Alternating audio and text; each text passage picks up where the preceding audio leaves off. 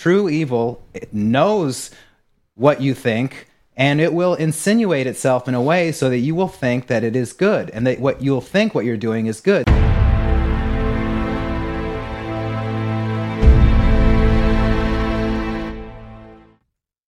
Hi, everyone. Welcome back. I've got Corey in the studio with me today, and we're going to just talk about some stuff we've been thinking about recently. I was having a conversation with someone, and I watched a video. Um, I won't give the details of the video, but in the video, the guy talking was using certain words in certain ways, and I found myself just getting annoyed with the fact that he was just using these words in certain ways. So I was thinking about that. It reminded me of something that Jordan Peterson had said several times back when he was in the limelight. And that had to do with just the use of language. And oftentimes, when encountering protesters or um, people in the humanities departments of various universities, and he said something along the lines of, well, first of all, that these people all sound the same and that they're not using their own words, that they are, it's, they're using a certain language and it's almost just like ideological programming. They open their mouths and someone else's words come out of them. And I find that the, as the last few years have progressed, my tolerance for it gets lower and lower. or maybe not my tolerance, but just my um, my receptivity or sensitivity to or to it. It becomes more and more obvious whenever I see it. So that's what I've been thinking about for the past few days, and just kind of going in and out of why it happens, what it is, and what I should think about it. So one of the things about that is I was thinking about language in general because should it really be should it really bother me on any level you know that people use certain words or that or sound like other people?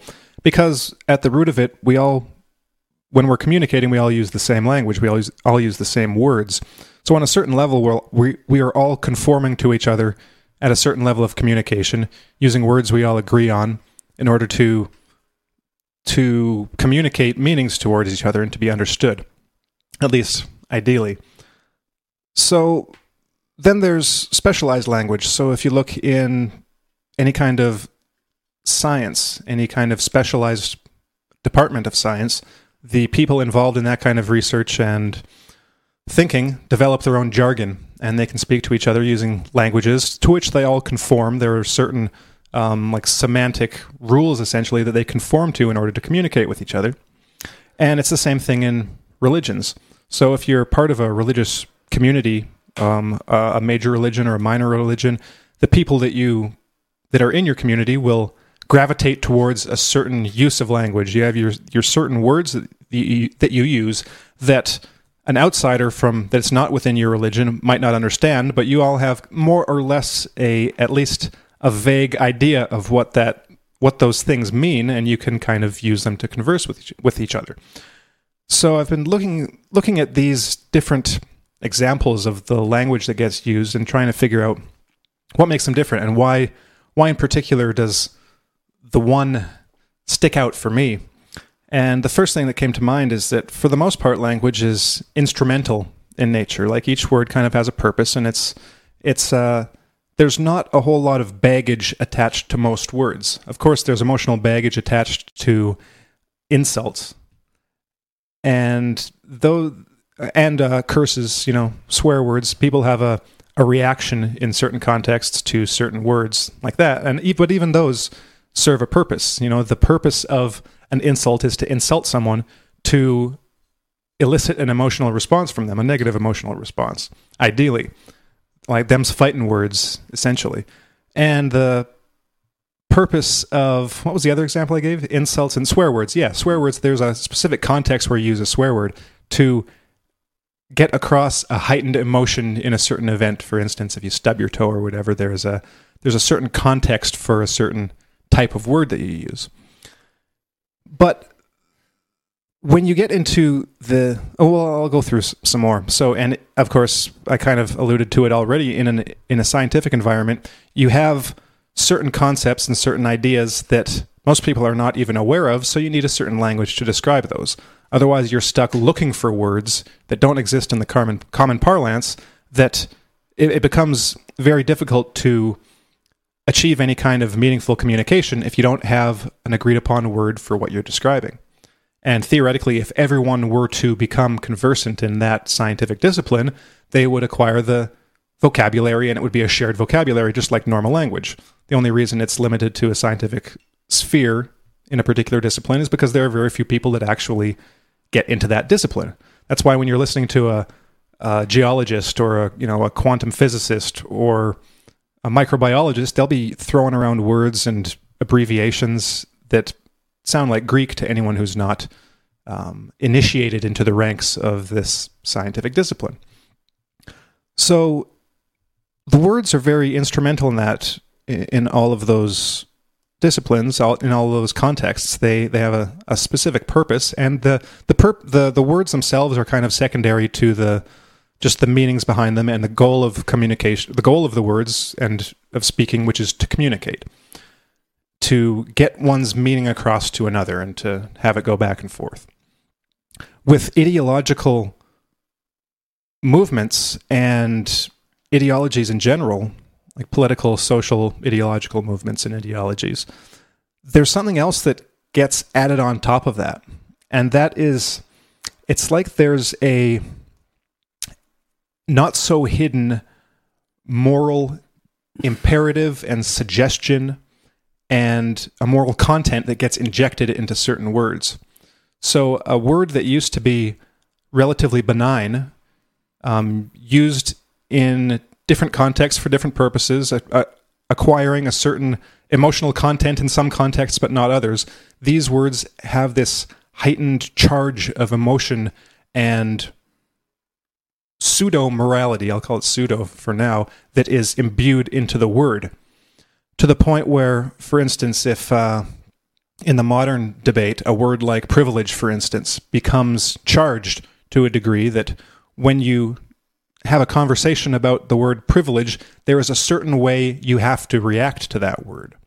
And there is a certain a certain meaning you have to attach to that to that word, even if the you do not let's say agree with the context in which it's being used or the purpose for which it's being used. You might agree semantically with some of the definitions of a particular word and that one in in particular but there is a whole like a moral imperative attached to the that that comes as baggage to the word.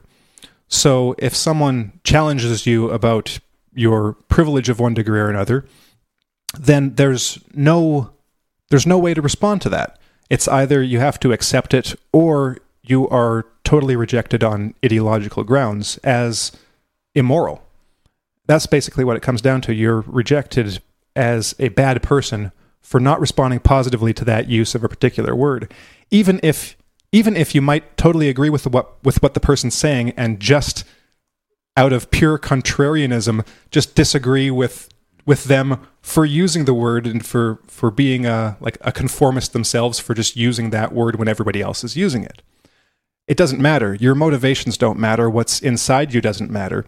It's strictly a matter of um, it's almost a matter matter of social status, where in order in a different context, in order to be part of a certain social group or social class, there are certain things that come along with that. You have to speak in a certain way, look a certain way, use certain words.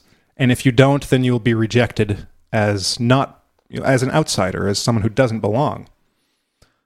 And this is what this is one thing that Lobaczewski describes in political ponerology is this is one of these phenomena of that take place in a period of ponerogenesis where there is this social contagion and process brewing in the in the in the world in a society that goes in certain directions that most people involved can't predict and can't do anything about.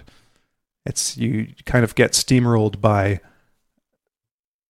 this like rhinoceros that's charging at you from out of nowhere and what what can you do? there's the, there are social forces at work that not only are we blind to, but which are so powerful that even if we see them, we're seemingly incapable of doing anything about them. And one of the things he talks about is this that the, a word he uses repeatedly. So I'm going to borrow his word, um, paramoralism. So what he means by that is what I was trying to get across with that idea of a this content that gets embedded within a, a particular word, not just a particular word, a particular way of speaking, a whole network of words and ideas to which you must conform in order not to be destroyed in one way or another. And this repeats itself throughout history in different contexts. And he, of course, was talking in the context of Bolshevism and uh, communism in general in the 20th century. So that's one of the reasons I think that that's one of the reasons that this bothers me is that these first of all these words have debatable meanings when they get appropriated for use by someone who is um, taken in by this ideological framework. The the meanings that they ascribe to certain words are debatable, and what I mean by that that's my polite way of saying that they're most likely wrong that the that they have a strange not very accurate way of defining certain words but because those words are then those words and definitions are then accepted it creates again this um, this kind of castle around this word that must be defended at all costs.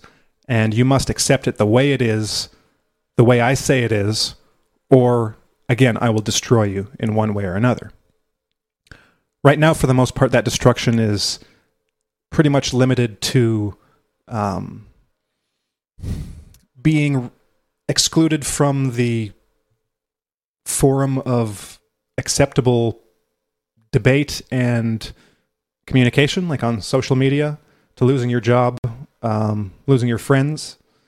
If you, even again, just for contrarian reasons, say, I don't agree with this, you will probably lose at least a significant uh, significant percentage of your existing friend base at that mm-hmm. time, whether your Twitter fr- or Facebook friend base or actual friends who you've known for years and who you've gone, gotten along with until that moment, when you strictly out of just wanting to buck the trends disagree with them. Now, it's even worse if you actually disagree with them because then, um, well, to them, maybe there's to the rejector, it's probably not as big a difference, but um, on a more kind of soul level, it's it's a bigger betrayal of the ideology if you actually disagree with the definitions they use, the concepts they use, and the way and the reasons that they use them. Now, this brings me to one more point for a reason to a, a reason why it kind of irks me to see people using the same language, and that is simply that there are certain types of conformity. Well, I'd say that all, all types of conformity irk me. I can understand I can understand most of them. Some don't bother me very much, and others um, others do bother me. You know, others kind of get under my skin a little bit, and I try not to let them bother me too much. But it's kind of like when you get older and you look at the the teenagers of um, like that are let's say 10 20 years younger than you and you see all the new words they're, that they're using you can you once you see that happen you can look back at your own childhood and your own teenagehood and realize oh wow you know i was that dumb at their age too i was kind of blindly just adopting the the specific dumb words that my peers were using just to look cool, just to fit in. But when you look at it, it's really, they just sound like idiots. Like teenagers today sound like idiots, just like we sounded like total idiots when we were teenagers. And one of the reasons is that teenagers are, despite their um, rebelliousness, they are some of the most conformist, like little twerps imaginable. They just they just want to be like everyone else, even if everyone else is just their small group of friends, whether it's the goths or the preps or the nerds or whatever there's a group that they want to be like that they want to conform with. Of course, it's like that for everyone. So when you see how it happens in teenagers and in yourself as a teenager, you can kind of expand that to to nowadays. And if you look at your yourself and people around you, you see the same things happening. It's like any fad, any kind of the the new thing that comes along. Well, the language that's being used is a fad. Just like the language, the dumb language that teenagers use, and the you know the the the the catchy phrases that they use, they all they, there might be a certain just inflection to their voice or a, a particular set of words that just goes around and everyone starts using them, and they just like I said, they just sound like idiots. To an adult, teenagers just sound like the dumbest, um, you know, people on the planet. To teenagers, they don't. But then once those teenagers get older, they may see it for themselves. So there's just the the the conformity of it, basically just using words in order to be part of an in group. And there's not even any conscious thought that goes along with it. It just it's just a normal facet of human behavior. So people start using new new words, and you just find yourself using them. So every once in a while, I find myself using a, a faddish word, and it makes me feel like um, what's the word? Well, n- more than that, not just unoriginal, but it, it makes me feel like sick on the inside, like uh, almost like I've committed a sin because it, it makes me feel dirty. That's the word. You know, dirty on the inside for using someone else's word. Inauthentic. Inauthentic, Yeah. right? D- well, did you have anything to add to that? To what you were Do you wanna- saying about feeling dirty, Just yes. jump in. Yeah. Harrison, this is an intervention. We've been wanting to talk to you about about this.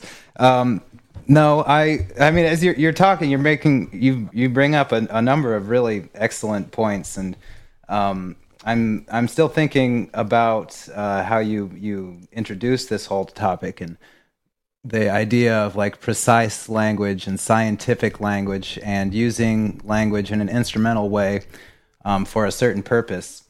And you know i and then i think about how you know there we all know some individuals who have some sort of specialized knowledge and who are able to um, you know use that vocabulary that they've gained um, in order to sound smart. And they're talking to you about something um, and you have no idea what the heck they're talking about and they're obviously not trying to communicate with you anything.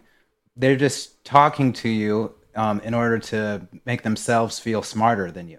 And you know to leave you feeling confused and and to leave themselves feeling like they're you know the genius that that they always knew that they were. Um, because they're not they're not they're not really considering you as a as a person or they're not considering the interaction as something in which they could gain something by, by actually communicating with you. Um, you know whether that's conscious or not is really you know, beside the point. But you know i'm thinking of that and i'm thinking of this kind of feeding dynamic that that is there kind of maybe unconscious maybe it's subconscious. But there is a, a unilateral you know to borrow a phrase to borrow a word from geopolitics this unilateral one-sided um, attempt to um, establish some sort of a dominance. Or to show you see i am you know i'm the dominant one and when you're talking about words like privilege or supremacy or any number of these emotionally charged words, what I Racism, hear sexism. racism, sexism, yes, um, Misogyny. misogyny. That's that's all great. What I'm what I'm hearing is is um, this dominance, this attempt to establish dominance, and this attempt to like basically, if you accept their version, then you accept their dominance.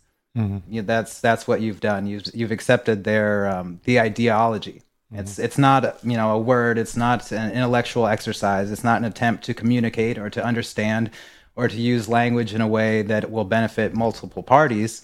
It's a one-sided attempt to um, elevate the ideology and to spread the ideology by forcing others to submit. It's just pure you know propagation, propaganda at it you know at its foundational level. And a lot of people um, buy into it because as you were pointing out towards the end of your you know as you were talking about feeling inauthentic or and dirty is that um, you know people have reason a moral reason that they want to accept this language because they don't want they they accept it. They accept the premise that um, what this ideology says is true. And so then they don't want to be a bad person that's they don't want to feel like a bad person. You know, that that's fundamentally deep down they want to be right. Mm-hmm. And oh my God, you watch go through social media, scroll through Facebook, scroll through Twitter, and you'll see any number of, like you were saying, teenagers, and you know a lot of them are teenagers, a lot of them are kids going through college. You know, a lot of people who who haven't um uh who just don't either have the interest or the capacity, I guess, or the tools necessary to um, to define words and to research subjects and to understand um, for themselves, to really understand for themselves what these words mean, and you know, try and weigh them out in different contexts. You know, privilege here. You know, if I believe that this is privilege, then what's privilege look like in that context? And you know, um, just use critical thinking to come to a, a definition that fits for them. Mm-hmm. Uh, because no, the the definition is already provided, and it, like you said, it's a moral definition, mm-hmm. and it's fundamentally it's it sneaks in subconsciously and it insinuates that anyone that doesn't believe in this definition is evil or is the racist or is a white supremacist. And like you said, if you even doubt it for one second, then you are evil incarnate, um, and you forfeit your your right to to live. Mm-hmm. Right? But you know what these individuals don't really seem to grasp is that, like you said, it is a fad. Mm-hmm. It's a fad. Lies come and go; they fade. It, it the truth will always come out. And I think that there are a lot of people out there who are intelligent enough that they can copy and paste a word into Google. Do it. Just like I'm, sure our audience doesn't need to be told that because if they're watching this, they've you know they are obviously interested in obscure philosophical discussions. But is is it not shocking that so many people can't um, look up a, a, a, name on Google and research uh, the events surrounding whatever this uh, ideologue, uh, ideologue is telling you actually happened, or um, look up, you know, look up multiple perspectives on white privilege, what it means, and not just from, you know, the the New York Post or Huff Post or you know any any one of their cherished um, little rags that that will tell you what you you know what the ideologue has already told you, and and like you said, it's that that is one of the most irritating things of the whole this whole um, this whole era. Everything that happened then is still happening today. There, it's it's just as bad today as it was under Jim Crow, as it was when there was slaves, as it was when there were slaves on this continent. It's unfortunate that there are so many people out there who will accept this ideological conclusion without even a simple Google search because the information is out there in abundance. You, it doesn't take a lot of effort or a lot of time. All it takes is being willing to question the ideology. That's all it really takes. And once you do that, then you start to, oh, wow, you know, you shine a little bit of light into the room. Oh, I've seen more color. Oh, I'm seeing a little bit more this. There's a little bit more nuance and now I can figure out for myself um, what the right course of action to take is concerning this um, whatever crisis it is, whatever it's this or that, or you know, I'm sure it'll all be over on November 4th once the elections are all done. But un, you know, unfortunately, like you said, Harrison, it is it is a fad, and it was one that um, that a lot of people just they want to feel good about themselves so they will unite into a mob and attack anybody that disagrees with what they say. Mm-hmm. Absolutely. And then, and the biggest problem is that it, it just is a slap in the face to the real history of the real individuals, martyrs, I would say, that have worked that worked tirelessly to improve relations in the U.S. so that today we could even be having this kind of conversation that people could come out and they could denounce all whites as racist all whites as you know needing to die and then get promotions. You know you you we're, we're living in an environment that is we've never been freer in the history of the world to voice our opinions or to to be anything that we want to be.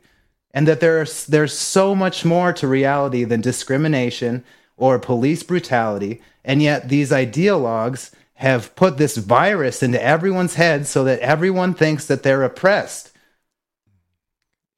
Well, there's something that I wanted to jump in and say that kind of ties in both of, uh, or what both of you were kind of saying, um, which, like Harrison, you're talking about the abuse of language or the use of language in this uh, very conformist way. And I'm, I was thinking yesterday specifically after um, looking at a particular article where um, somebody spouted, you know, institutional racism. And I mean, my first thought was similar to what you were talking about was, you know, to try and define the word. And then I realized that, well, the word, if you actually look at it and examine it as just a word or, you know, two words, has multiple meanings, which, you know, made me think of um, David Ray Griffin's book, um, where he I can't remember which one it was, but he was talking about natural selection. And he went through like 12 different versions mm-hmm. of the mm-hmm. definition yeah. or something like that. And these words are very similar to that. They have very many meanings, but that that nuance of the word is is thrown out the window because the goal is not to try and define something because as soon as you define it, you've limited it. Mm-hmm. And the goal is to like Corey was saying uh, berate people and control them and to, to seek domination over them and get them to uh, uh, serve the purpose of the ideologues, whether they you know realize it or not. Like mm-hmm. if they even if they don't realize that's what they're doing, that is in fact what they're doing, and that that's a problem because, like you were saying, Corey, most people are just you know they just want to be good and de- decent people, and when you have a, a an ideologue who's manipulating language uh, to berate people into uh, serving this ideology, they will go along with that because this person speaks with with such a moral fervor that it overwhelms the system of the the individual who's being berated by all of these words and concepts that don't make any sense and they don't understand and you know they're not trying to explain it to them. They're just you know trying to uh, force them into this this conformist box. And like you were saying before harrison like it just reading these people's responses as to what was going on in this particular situation i was reading about just irked me. Yeah. Well i think i want to i want to get into this in a bit more depth when we're talking about what's going on right now, there are there is, a, of course, a charged climate to it, and not only to these words, but just in general. And the thing is, is that all if you look at even if you look at the commonly agreed upon definitions of the words that, that are being used, practically no one disagrees with the main points or what appear on the surface to be the main points and I think this is an important point, is that a lot, if not most, of the people who, for example, get irked by SJWs, a lot of those people are just as, if not more than, I, I would say often more, often more um, offended, or offended isn't the, the best word, but are more affected by, that's not even even that was not a good enough word. They take seriously ideas like racism and sexism and you know etc. If there's an actual case of any of any kind of um, just injustice in the world, of course, most people have a, a visceral reaction to that and will be against it.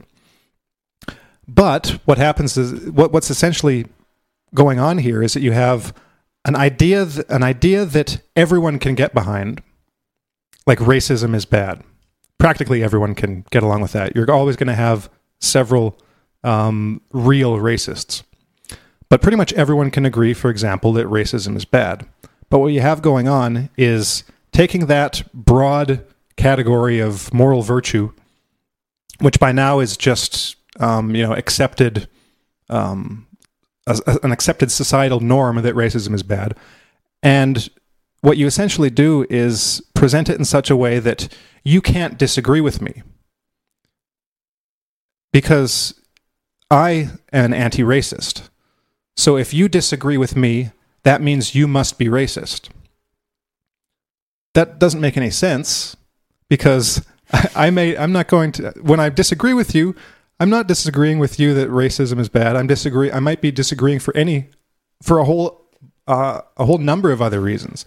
One that I don't agree with all of the things you associate that. Well, it's the it's the idea of you know, if you're given a list of a list of things that let's say it's a list of of statements that you have to agree with and if and at the end you have to sign them right you have to put your signature and say i agree with all the things on this list and you agree with 9 out of 10 of them then by signing that you would be inauthentic if you were to sign it not agreeing with one of those things on the list but if you don't sign the list it's like the person giving that list saying oh well that means you must disagree with these other 9 things as well no i agree with those other nine things. It's just that one I disagree with. Well, no, you didn't sign the list. Therefore, you are A, B, C, D, E, F, G. You because you're a horrible person because you disagree. No, I didn't. I, I don't disagree with any of those. No, you didn't sign it. Like there, it doesn't make any sense. Now, on top of that, there is the specific content that it gets associated with these certain phrases, which isn't what mo- what most people think that those words should mean. So racism no longer becomes discriminating against someone solely by virtue of their race or thinking that there is a superior superiority and a hierarchy of races like that is racism and historically that has been what racism is treating groups of people solely by the color of their skin or viewing a, a particular skin color and heritage as inherently greater and supreme, you know, over all others, and others are somewhat subhuman. That's what historical racism is about. But that's not what people coming out of like uh, liberal arts humanities with liberal, liberal arts humanities degrees think. That's not what racism is. Racism is what? What's the definition? Oppression minus. Uh, yeah, what's the thing? What is it? Oppression and lack of systemic power or something like that? Well, basically, it has nothing to do with actual skin color or actual racism. They actually don't think racism is what racism actually is. They have a different definition for it. So when they call someone a racist, they don't mean that they're actually a racist the way ordinary people think or, or know what racism is. They're talking about something completely different. But because they're using the same word, they have all of the emotional content associated with the word racism. So, no, of course, no one wants to be a racist because most people aren't racists. But if you don't say what they want you to say, if you don't agree with what they want you to agree with, then you get smeared with that label. Even if you are one of the most hardcore anti racists on the planet, even if you have actual convictions and actual values backing up your position on people and how to interact with people. So, we're in this it, it brings you to the point where you live in this bizarro world where actual non-racists actual people who are against racism get smeared with the label of racist by people who say that they're an, that they're anti-racist who are actually it appears racist. Because they do judge people by the color of their skin. And they do think that some are superior and some are inferior which is the definition of racism. But you can't point that out because if you do then you have disagreed with the the word from on high um, from the you know the the prof- the professors with uh you, well I, I, won't be too insulting but the professors I'll just leave it at that. So it puts well.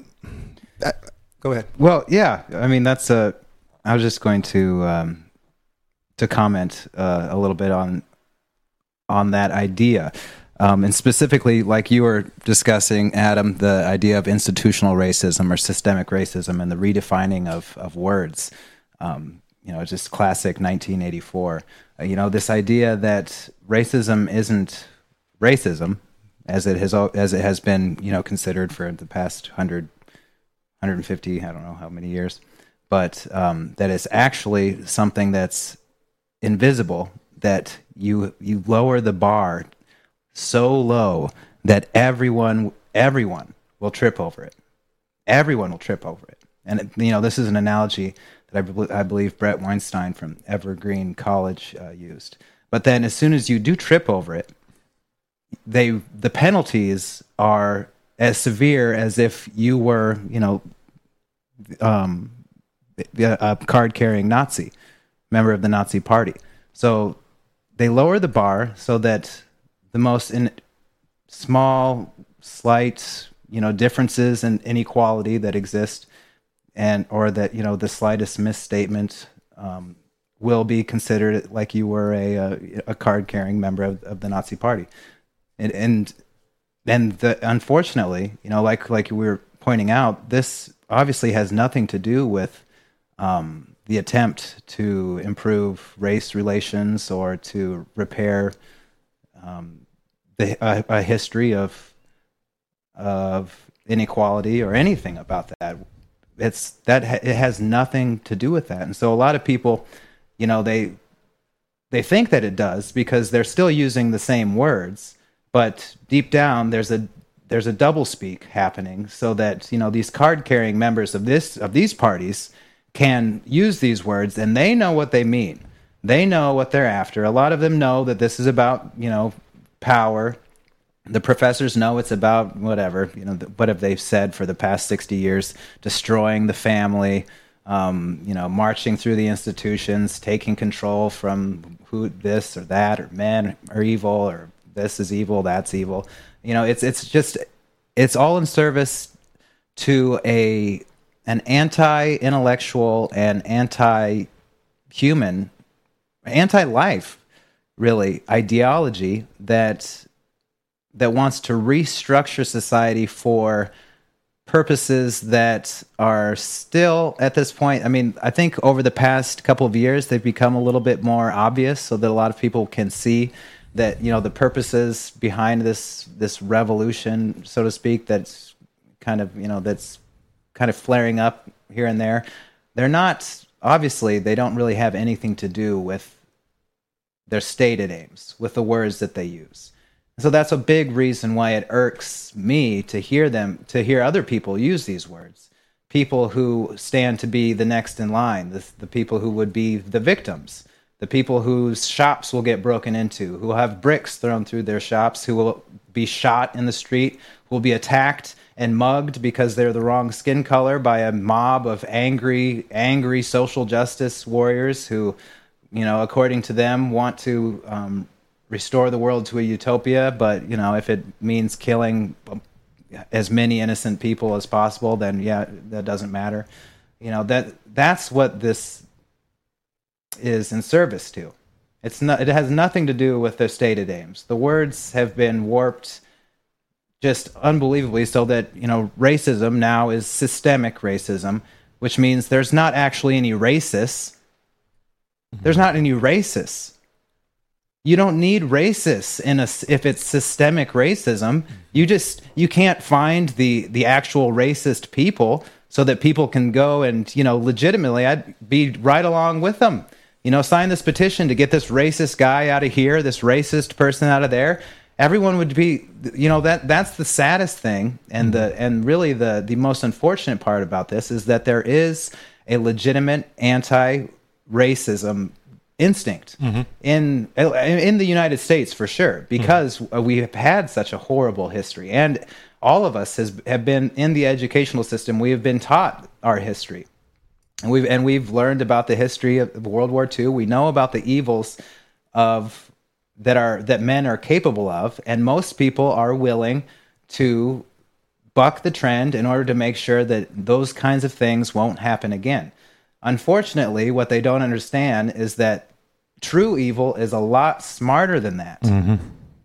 you know history does not repeat verbatim true evil knows what you think and it will insinuate itself in a way so that you will think that it is good and that what you'll think what you're doing is good so that even as you're breaking and burning down cities you'll think that you are fighting for racial equality mm-hmm. Yeah i was going to make the same point that is that if someone if someone approaches you with what seems like an obvious thing to which you would agree, should you agree with it? Now, people who kind of are naive or, or uncritical by nature would probably just instinctively agree with them. So someone comes up to you on the street and says, "Would you agree with statement A?" And you just say, "Yeah." Well, it's kind of it's a it's a dumb example. Uh, to, to, to limit to, to limit it to just an encounter on the street in the actual scenario in the actual context in which this is happening if some like um, an idea is in the world um, it's traveling around it seems obvious it seems like something everyone should agree with well should you agree with it well i'm of the disposition to not agree with anything until i know that I'm agreeing with something I actually agree with. So if someone, if, if, if I do have that simple encounter with someone on the street, do you agree with this? Well, I want to know what they actually mean by it. I want to know why they want to know. I want to know a lot more than just than just to agree with a certain statement when I don't know what they mean by what they're saying. But a lot of people, when presented with something which seems obvious, just automatically give their assent to it because they assume that they agree with what the person is saying with no even suspicion that maybe that person has an ulterior motive that maybe this is a manipulation maybe they're a con man. You know maybe that is part of their con to get you to do something that they want you to do that but that you wouldn't otherwise do if you didn't agree with them. Mm-hmm. it's this whole idea of a wolf in sheep's clothing that like you were saying that people will go along with things and will do things will even even engage in ex, in acts of the most extreme violence. And we haven't seen even a like a small fraction of what is possible yet. But people like we did the show on ordinary men ordinary people are capable of committing atrocities that SJWs like can't even imagine. Mm-hmm. uh, oppression the the extent of which they can't even imagine and thinking that they're doing the right thing. Or not thinking one way or the other and just doing it because things have gotten to the point where they don't feel like they have a choice. They're just forced into it because everyone else is doing it, or because everyone in a position of power above them is systemically creating this uh, this situation where it's very hard to break out of it. So now we're in a situation where at least it's difficult, but at least people have the opportunity to not engage in certain behaviors. Think about how hard it would be or how hard it will be if things go keep going in a certain direction where it's not only social pressure that you're under, but every kind of every kind of social pressure. It's not just pressure from um, the fads and the you know the the influencers and um, just what you see around you, but that there is a systemic, there is a system in place, an institution that forces you to behave in a certain way. Then there's there's that that limits the the range of possibilities. It, it limits the the the scope of choice that individuals have, like almost well exponentially. That that that um, sphere of choice gets so small to the point where you get an, an ordinary men type situation where there are very few people that will actually go against it. At least now you can look back and say, oh, well, I didn't do that. And it was actually pretty easy because um, it's not like I was being asked to, you know, murder women and children. Mm-hmm. It's like, well, it might not, it might get to that point, you know, if you don't do something now. Mm-hmm. And that's what people that's probably the most frustrating thing is that for anyone with an awareness of history and with the awareness that, like you said, Corey, history doesn't repeat itself identically, that this is the direction that those things go in. And it starts with every revolutionary movement, for instance, which, and revolutions are, revolutions and wars are the two things that are, well, just are the most destructive to societies and individuals and revolutions, they happen like this. And revolutions, they always have a good cause. They always have a, or they always have a cause that people, the people who engage in them agree is good. And because they are good, because they're doing the right thing, they are then justified in murdering women and children. So that's why I think that it's really unfortunate that you see when people disagree with revolutionaries for this reason, because they don't want to see mindless slaughter, they are the ones written off as evil and as being the Nazis. Not exclusively, like it's not like everyone who agrees with or disagrees with revolutionaries thinks like that or, or does it for that reason, but the fact that there are individuals like that, and those individuals, like you were talking about the people that like the progress of history is based on the the martyrs and the people that actually sacrificed themselves in so many ways like uh, up and up to and including their lives but their time their reputations their their family lives. Like the the the the, the stuff that they've sacrificed it's those kind of people the the visionaries the people that see these kind of things that um, that would and are today being written off as just plain evil for just the, the most trivial reasons, not even reasons at all. It's just and that that that in itself leads me to the conclusion that there is a hidden motive. There is there is something else going on in what seems to the ordinary person to just be something innocent, something good and innocent, when it's it's nothing like that. Like there was this video on Mashable of this, you know, cute journalist joking about how to tear down statues, right? Oh, well, we're not saying to, to tear down statues, but wink, wink, if you were to do so, here's how to do it safely. It's like, you know, use use chains and not ropes. And it's like blah blah blah, and giving giving the physics of it and the best way to do it. And it's all with this uh, with this um, cutesy happy tone and this this like jingle jangle music in the background and that's kind of I, I, like I was joking that that's kind of that's that's the face of of revolution today and like the, the future totalitarianism because that's essentially what that's the the trajectory of this kind of thing mm-hmm. even if people don't realize it and it's it makes I said before that we live in this bizarro world where well it looks like it's just going to get even stranger um, because the that's just the way th- these things go and I mean, if any of our if this comes as a shock to any of our listeners, I'd recommend just maybe going and checking all the videos we've done on political ponerology and old episodes we did on the truth perspective about it because I mean that lays it all out how these things happen, mm-hmm. how um and it's and it's just sad. You know, it's sad for humanity, it's sad for all the people involved because the most of the people that go along with it have good hearts you know, they it's not like they it's not like most people are evil. Most people aren't evil at evil at the roots, you know, and at the the center of their being. But there are people like that. There are people who are pure evil. Um, and those tend to be the ones that that nudge nudge the good-hearted people in the direction of their choice. And that's why was, that that those are the con men. Those are the people that have ulterior motives. They want you to get that want to get you to agree with something that they present that is, oh, it's just obvious. Everyone should agree with that for another reason. And that reason is, like you said, Corey, what it comes down to ultimately is power. People who don't have power, who want power, and people, um, people who shouldn't have power, individuals that shouldn't have power, are the ones that end up getting it.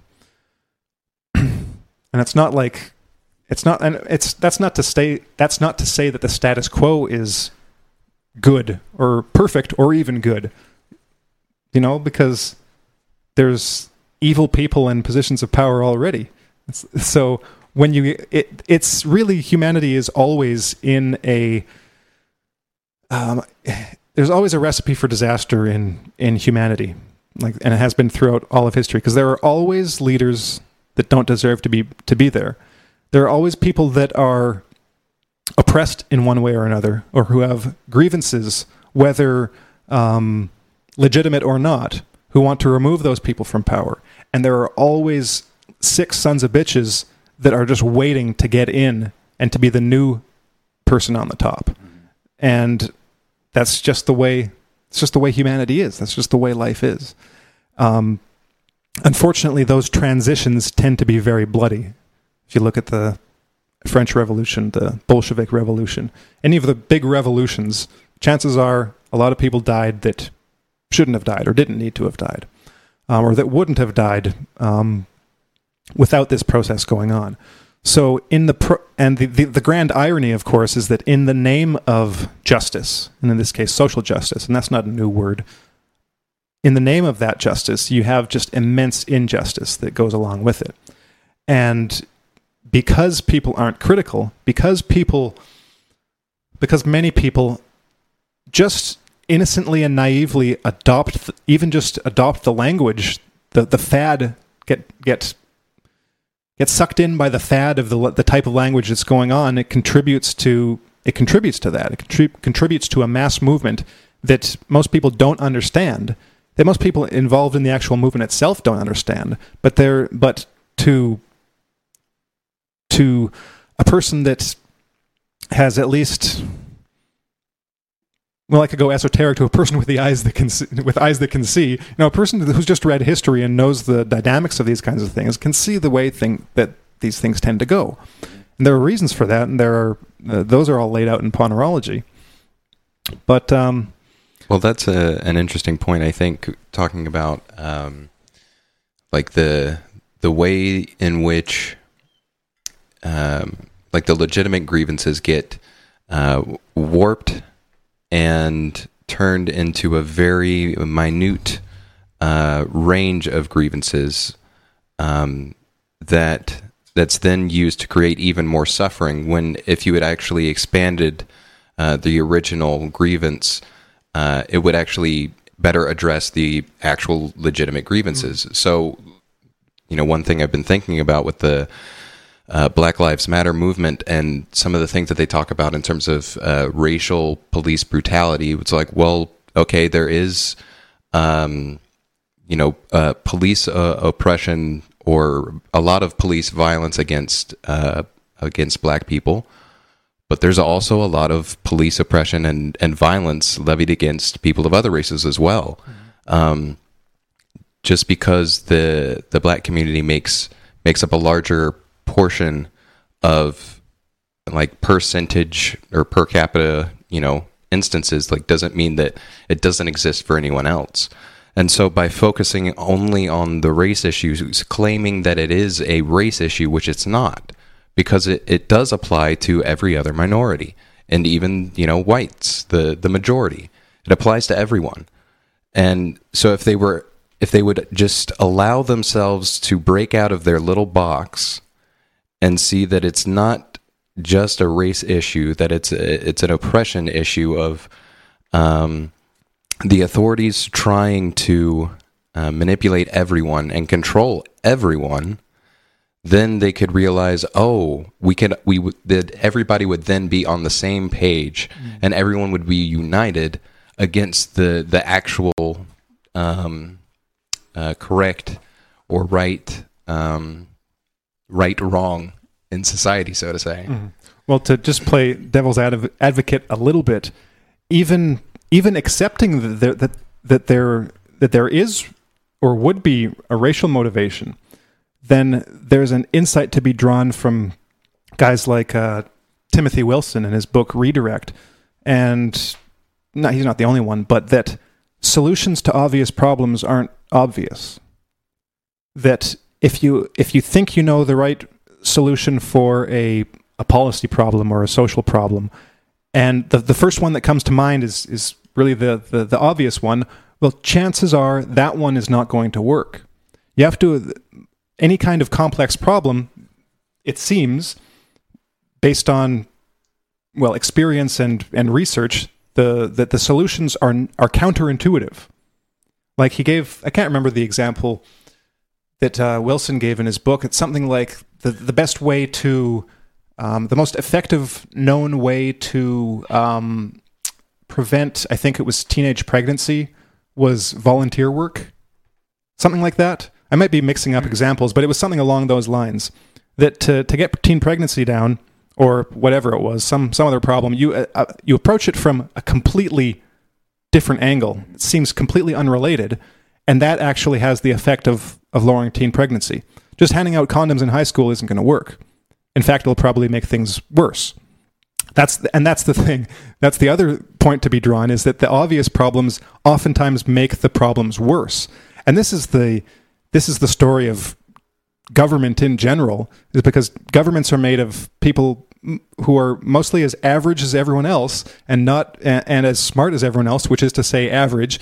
And so they politicians are put in the position of having to ostensibly solve problems but how are you going to solve a problem if your approach is to solve it in a way that has nothing to do with the problem itself, seemingly? Well, they're not going to get reelected. They're not going to get elected in the first place.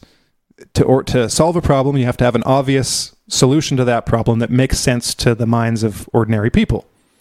But because it doesn't work that way, what you get is a history of administrations and politicians and you know elected representatives who are constantly doing things that only make things worse that oftentimes make the the the the, the problem they're trying to address worse. Mm-hmm. So so that's why I say even even uh, let's just assume that everything assume everything is the way that the SJ, SJWs say it is. Assume all the problems are exactly the way they say they are, and everything that and everything is legitimate. All their statistics, all their points, all everything. Take that as a let's just take that as a given. even though it's debatable, the solution to all those problems won't be the solutions they're presenting because they're presenting simple, obvious solutions that will only make things worse. That's the way the world works. Is that the solutions that you think are obvious make things worse, and the way to actually approach them is from a, from the side. Like uh, it's almost cunning or sly the the way that problems actually get solved. Problems are like problems are like um, you know a, a predator in the wild. You can't often just approach them head on. You have to be sneaky, like a predator is sneaky. You have to sneak up on them. And so, to actually eliminate a problem, you have to sneak up on it. You have to approach it from uh, an angle that it doesn't that it doesn't expect you to come at come at it from. So, well, that kind of reminds me a bit of the what was it? It was a video of Morgan Freeman where he was mm-hmm. he was asked by an interviewer, you know, um, what would you do, or how do you think we should, you know, deal with raci- racism, or like how would you get rid of it? And he says, don't talk about it. Mm-hmm. Well, that's completely, you know, not at all what what the solution being presented is. The solution being presented is to to shove it down people's throats yeah. that you know you're unconsciously racist all the time, and that makes you a bad person. Mm-hmm. And for some reason, these people don't understand like how that actually creates you know worse problems than it actually solves, and more racism, and more racism. Well, that's because that's their entire business. That's their industry. They need it. Yeah, they want to create it. That's that's the only that's that's their claim to power is that the racism is everywhere. And if it, you know, if nobody's actually being it, then they, well, we'll just have to create it. Yeah. But I think that I just wanted to say one thing. I wanted to, um, I wanted to sneak up like a, a predator, uh, Harrison, and uh, and say I, I think they're just they have the craziest conspiracy theory that has ever existed. Mm. One of the craziest conspiracy theories that has ever existed. This this whole um, everything that we've been talking about is just a very bad conspiracy theory. Yeah. That's yeah. And they're, you know, it's like a cult. Mm-hmm. It's just a, it's a straight up cult, deep down, and yeah. they have a crazy conspiracy theory about how the world is structured, and they've sold a lot of people on it because you know, like any theory, yeah, some of these things do this kind of fits here. Yeah, there is police are sometimes they're, they're bad, yeah, and you know, life isn't perfect, uh, and you know, there's yeah, it kind of explains some of these things. But it's like um, it's like Thomas Sowell said in an interview, I think on the Hoover Institution. All right, Hoover Institute, maybe. Um, and he said why he was a, a Marxist when he was in his 20s, when he was going to college. He said because it's the only thing that explained what he saw in the world. He saw poverty. He saw he saw racism. He saw mm-hmm. power elites, you know, flaunting wealth and money while other people were starving in the streets and it, and that was the theory that um, that uh, that explained it for him. And so then the interviewer asked him, "Well, why did you abandon that theory?" He said, "When I learned the facts." That it's a pretty, you know, it's a doesn't matter how pretty the, or beautiful the theory is, if it doesn't explain the facts, then you got to get rid of it. I mean, bottom line. What you said, Adam, reminded me of something. I can't remember the guy's name. He's a a musician, um, a black musician, who there's a documentary about him because he what he has done for years is strike up conversations with members of the Klan. You remember that guy? I think we Yeah, we might have watched it together. remember- yeah, I can't remember his name. Unfortunately, I can't remember the name of the documentary either, but we watched it, and this guy. I mean, it's a it's a great documentary, and this this guy's just great too. And it, uh, what made me think about it is just the, um, well, just the discussion of approaching things from the side, and this and how how to actually. And Morgan Freeman's comment is that it's not like this guy would um, come up to guys from the Klan and just tell them how horrible they are and how racist they are. He would actually just try to con- start a conversation with them, knowing that they would be very resistant at first, and mo- lot, most of them he didn't get through to, but he got through to several of them, and actually ended up, let's say, converting them out of their racism. And it's it's counterintuitive, right? And and watching the documentary, he, he they show encounters with people who who hate this guy for just talking to the guys in the Klan when he's actually done more to actually deprogram people from their stupid beliefs than any of these guys that were protesting or hating him hating him for doing it. And that is that's approaching the problem from the side. It's one way of doing it is to actually have conversations with these guys to the point where I think it was at the end of the film um, there's one guy in particular that uh, that basically left the Klan after talking with um, with this guy, having basically becoming his friend. And by the end, you know, he's talking about the the really cute black girl down the street that he'd just love to go on a date with. And there's none of that going on right now. You know, there's no possibility of that in the framework in which things are happening. Of course, that can happen on an individual level anywhere at any time. But within the terms of the debate today, that is not possible because you can't talk to uh, a fascist or a Nazi. Never mind the fact that that's probably the only way to actually defuse a real Nazi or a real fascist. Well, that's something that um, I remember. I don't. I don't think it was in the uh, the documentary, but it was in the TED talk that he gave, where in that little clip he has the the head of the KKK, like the national head of the KKK, and he was giving a speech somewhere, and you know this this you know black musician was sitting in the front row and the head of the KKK said, "I love that man more than I like most of you white people because he treats me with respect." And that's the thing is he would approach everyone with respect. And that is verboten for for these people uh, in terms of how to how to talk to anyone who who questions anything that they have to say is they're subhuman. They don't re- deserve respect. But that's the only way that you're going to be able to talk to them on an individual human to human level that would get them to change their mind. Well, I think I think we're going to end it there. I wanted to get to maybe as a close closing statement. I wanted to read a couple things from um, from Dabrowski about adjustment, positive and negative adjustment and maladjustment, um, because we often get stuck in a you know a false binary. Either you are totally supportive of the status quo, or you are a kind of fanatic revolutionary that wants to tear things down. Or, um, well, it's one example. So that would be in you're either adjusted to society or you're maladjusted to society. Um, from the point of view of the adjusted, then the maladjusted are criminals. And from the point of view of the maladjusted, then the adjusted are just blind slaves. Well, maybe that's not the best word to use, but uh, um, yeah, slaves to a system of oppression and um, and just everything that's wrong. But the picture is reality is actually more nuanced than that. So that's why Dabrowski breaks it down into a positive and negative version of both. So I just wanted to read a couple of his definitions of, first of all, negative adjustment. Negative adjustment unqualified conformity to a hierarchy of values prevailing in a person's social environment. The values are accepted without an independent critical evaluation.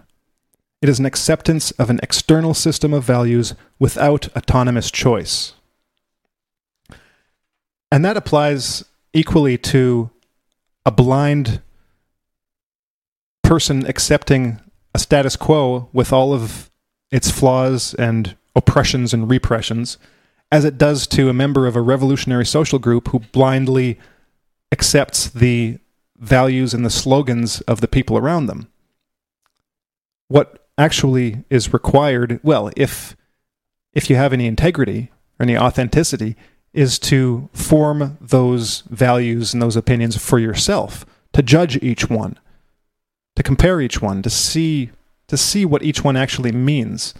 This is what I meant by earlier by saying if you're confronted with a, an obvious proposition, to actually test it, to, to test everything. So maybe one more little quote. Mm, no. No more quotes. Leave it at that. So we'll see you next week, everyone. I think we've probably bored you to tears with our discussion, but uh, hope you enjoyed it, and we'll see you next time.